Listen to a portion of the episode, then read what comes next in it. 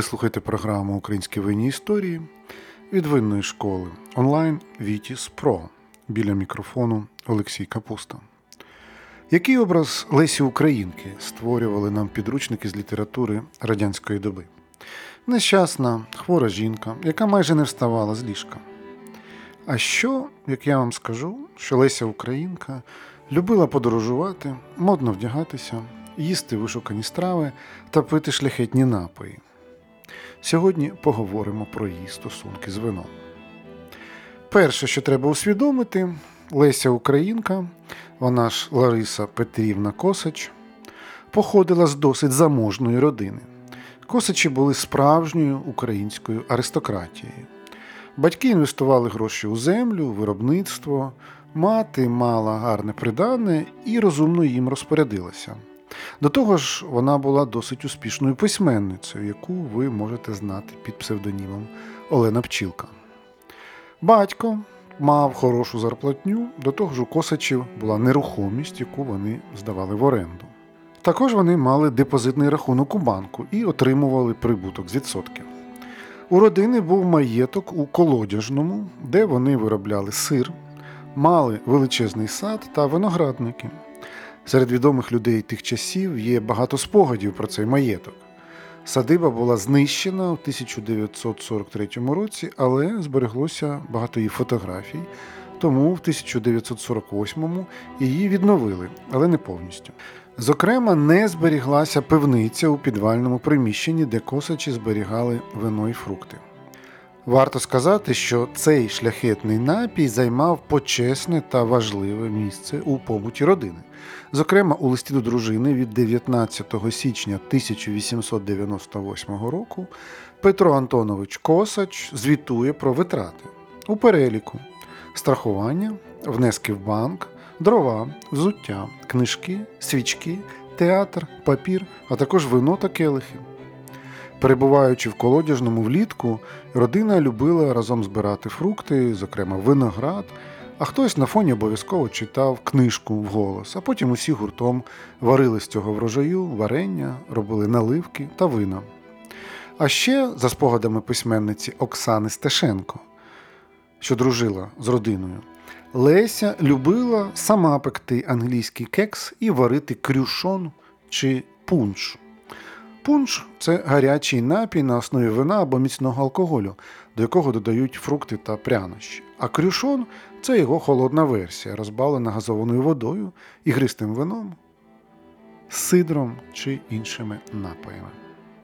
Також косачі робили плодові вина з порічки та вишні.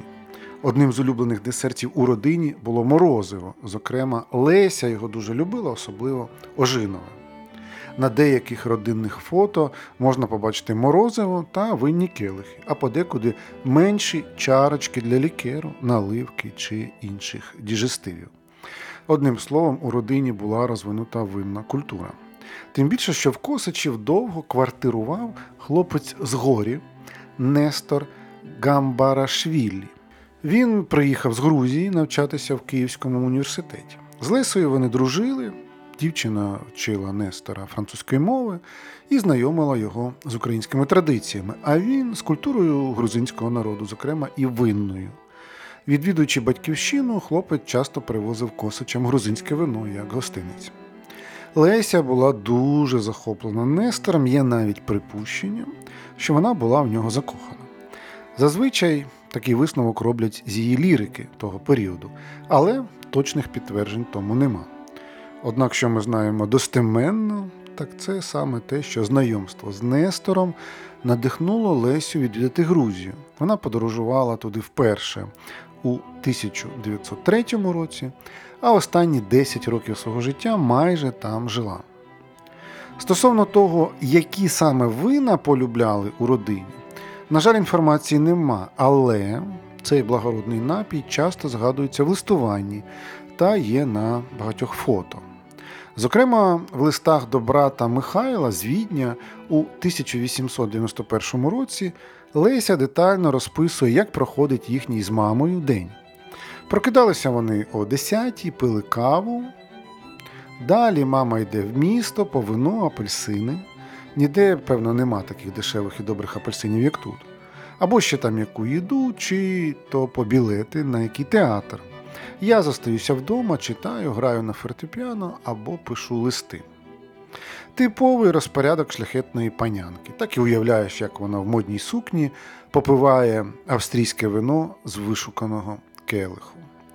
Того ж року в її листах братові згадується ще один напій. Приходить мама, йдемо обідати зараз напроти нас через вулицю.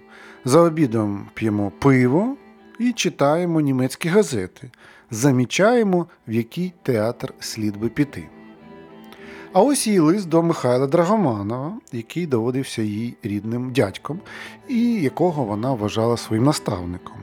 У липні 1894 року з болгарської владаї Леся пише: щодо всякої їди, при Лідіній дотепності й фантазії можна завжди мати обід improvisation і вечерю impromptu.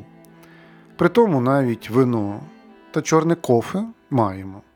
Не знаю, хто як, а я не голодна.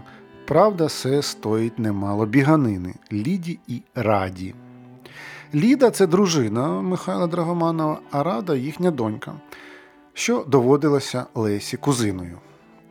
Як бачимо, вино в раціоні Лесі Українки було чимось базовим і звичним. Це можна зрозуміти з її творчості також. Вона часто вдається до метафор, пов'язаних з цим напоєм. Мабуть, усі ми пам'ятаємо фінальний монолог мавки з лісової пісні. О, не журися за тіло.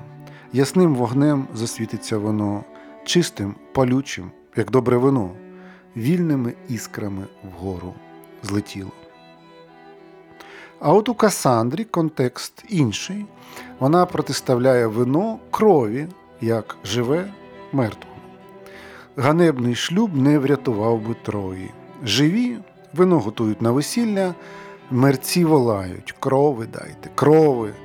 О, скільки крови чорної я бачу.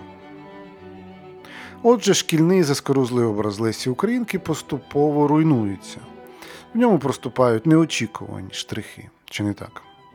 Замість недолений хворий ми бачимо сильну жінку з неабиякою жагою до життя, справжню аристократку та гурманку, що прагнула побачити великий світ та не любила обмежень.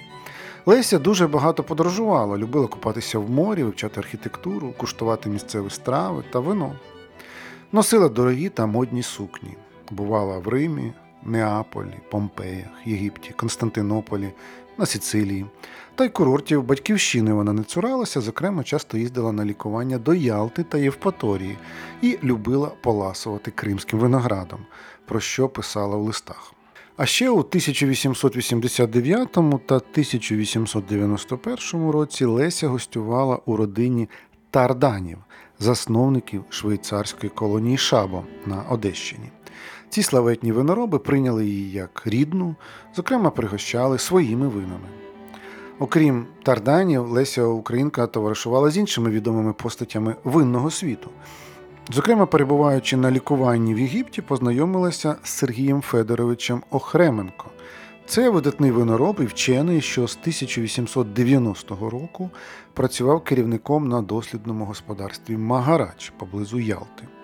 У 1909 році він відпочивав з родиною у курортному містечку Гелуани, де і зустрів письменницю. Так розпочалася їхня тепла і міцна дружба. Зокрема, коли Леся Українка приїздила до Ялти, нерідко гостювала в Охременків і навчала іноземним мовам їхніх синів Миколу та Дмитра. До речі, Микола згодом продовжив справу батька. Він теж працював в інституті Магарач, був виноробом та викладачем. А ще написав спогади про свою зустріч із Лесою Українкою в Єгипті та ініціював створення її музею в Ялті. І нарешті ще однією людиною з винного світу була рідна сестра Лесі Ізадора Косач. На цей факт я взагалі-то натрапив випадково, коли читав листування письменниці, а саме її лист іншій сестрі Лілі, що вона писала у серпні 1911 року. Ось цитата. Чому Доруня не зробить собі операції? Все ж, здається, тепер легко роблять. і як там діло з її виноградарством. Не знаю, що там за операція потрібна була Дорі, але от питання про виноградарство мене зацікавило. Я покопався в цьому і з'ясував, що Ізадора Косач в той момент працювала в дослідній станції виноградарства та виноробства у Кишиневі. Вона якраз того року закінчила сільськогосподарське відділення Київського політехнічного інституту і поїхала до Бесарабії на практику.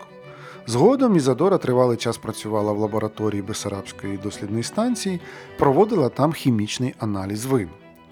Але після 1918 року пішла у викладання, працювала у різних школах та гімназіях, також у сільськогосподарському технікумі Могилева-Подільського, куди вона переїхала разом з чоловіком. І наостанок давайте трошки поговоримо про грузинський період життя письменниці. Пам'ятаєте про Нестора Гамбарашвілі?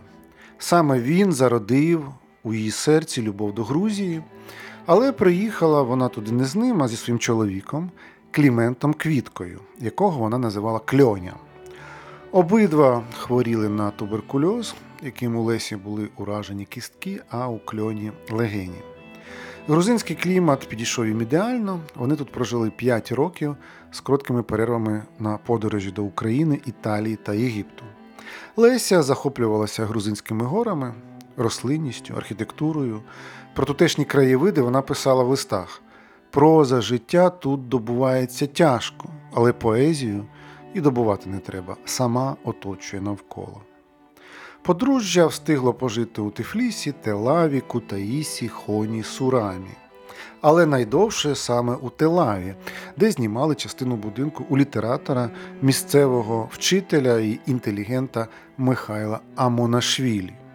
Він запросив пару пожити в нього за абсолютно символічну плату. У їх розпорядженні було три просторі кімнати, плюс велика вітальня з фортепіано. Тож у таких умовах подружжя отримало можливість вести активне світське життя, запрошуючи в гості місцевий бомонд. Зокрема, вони потоваришували з місцевим меценатом, князем Чіджавадзе та часто навідувалися до нього в маєток. Адже вдома князь влаштовував справжні фестивалі грузинського фольклору, які, звичайно, не обходилися і без вина. А в листах останніх років Леся пише, що місцеві дуже гостинні та активно пропонують вино, але, на жаль, у той період свого життя вона вже не могла його пити. Справа в тому, що поетеса приймала серйозне лікування і препарати, які були несумісні з алкоголем. У листах того періоду вона ледь не щодня звітує рідним про температуру, самопочуття.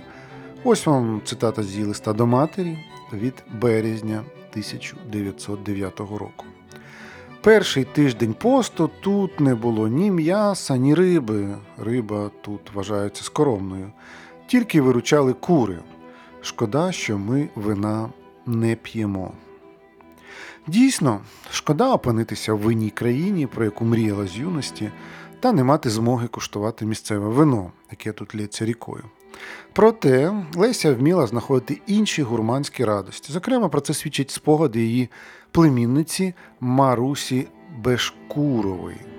Вона тривалий час гостювала у подружжя на Кавказі і писала, що тьотя Леся часто їла устриці, скроплюючи їх цитриною. І вона ж пригадує, як до них у Сурамі приїздила мама поетки і готувала для доньки улюблений десерт її дитинства ожинове морозиво. Саме у Грузії Леся Українка знайшла свій останній притулок. Вона померла у липні 1913 року у Сурамі. Їй було всього лише 42 роки. Але творчого доробку вона залишила по собі стільки, ніби прожила не одне життя. Поезія, проза, переклади, публіцистика, до того ж, одних листів там п'ять томів. Сподіваюся, що після цієї розповіді образ Лесі Українки вже не буде для вас таким забронзовілим і стражденним, адже вона вміла радіти життю і відчувати його наповну, зокрема і через смачну їжу та шляхетні напої. На цьому наша видна історія завершена, але зовсім скоро ми повернемося з новими. Ви слухали програму Українські винні історії від винної школи Вітіс Про. Якщо вам сподобався цей подкаст, не пошкодуйте хвилинки та оцініть його на подкаст-платформах і залиште обов'язково коментар. Це допоможе нам з вами просувати справжню українську винну культуру та розвіювати міфи. Також закликаю вас пропонувати теми наступних випусків. Пишіть мені напряму адресу електронної пошти, я залишаю в описі.